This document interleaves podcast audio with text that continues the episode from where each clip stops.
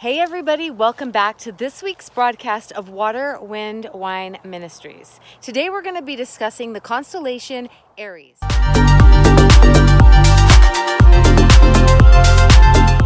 Hi again. Welcome back to Water, Wind, Wine. This week we're discussing the constellation Aries.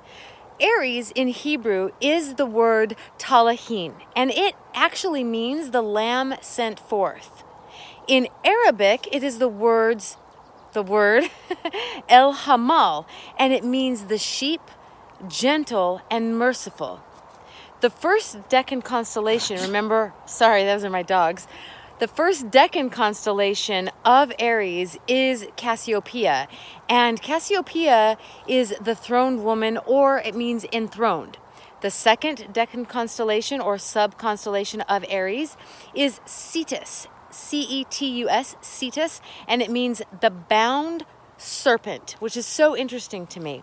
The third sub constellation in Aries, or Decan constellation of Aries, is Perseus. You probably have heard this one because Perseus is a character in Clash of the Titans, and it's actually a constellation in Aries, and it means the breaker who carries away.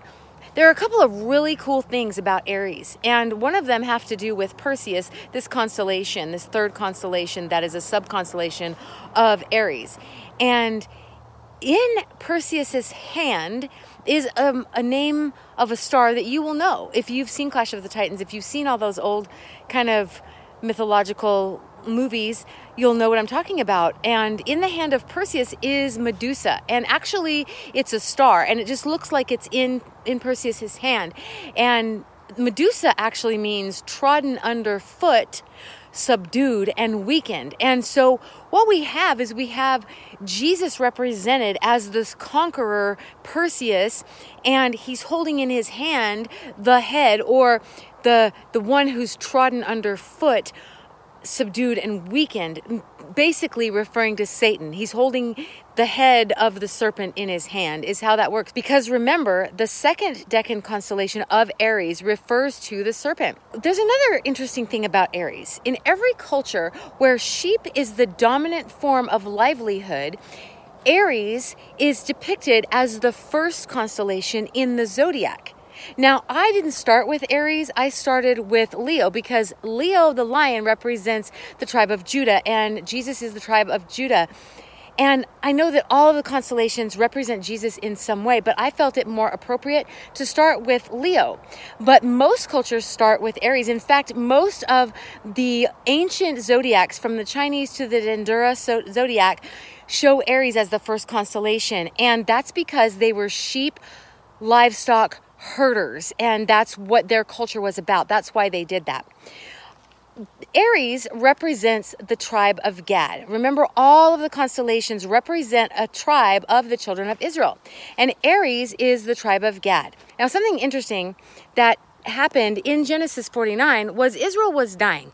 And he proclaimed prophecy over all of his sons, all 12 of his sons. And he proclaimed a prophecy over Gad. And the prophecy in Genesis 49 19 says, A troop shall tramp upon him, but he shall triumph at last. And that's exactly what we find. We find that there are lots of references in the Bible, like in Revelation, about Jerusalem being trampled underfoot by the Gentiles. And then, of course, the conquering king of Jesus coming back. And so when when Israel was proclaiming these prophecies over his sons, he was looking at the constellations saying, This represents you. And this is the prophecy of your life because this is what the stars say. It's really, really interesting if you go through Genesis 49 and you read all of those prophecies. By the way, one tribe is not mentioned in Revelation where they're all mentioned again, and that's the tribe of Dan. A lot of people, just this is incidentally, a lot of people believe that the tribe of Dan is where the Antichrist will come from. That's just an aside note.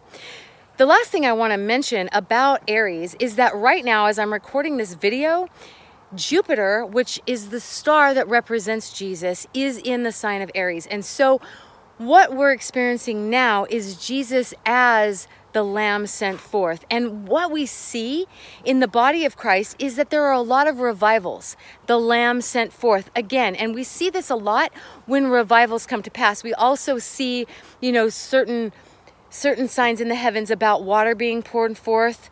Um, but this one is really impactful because right now we see a lot of revivals in the body of Christ, and that represents what Jesus is doing. He's being sent forth again. I hope you've enjoyed this video. Remember that I love you and that Jesus loves you.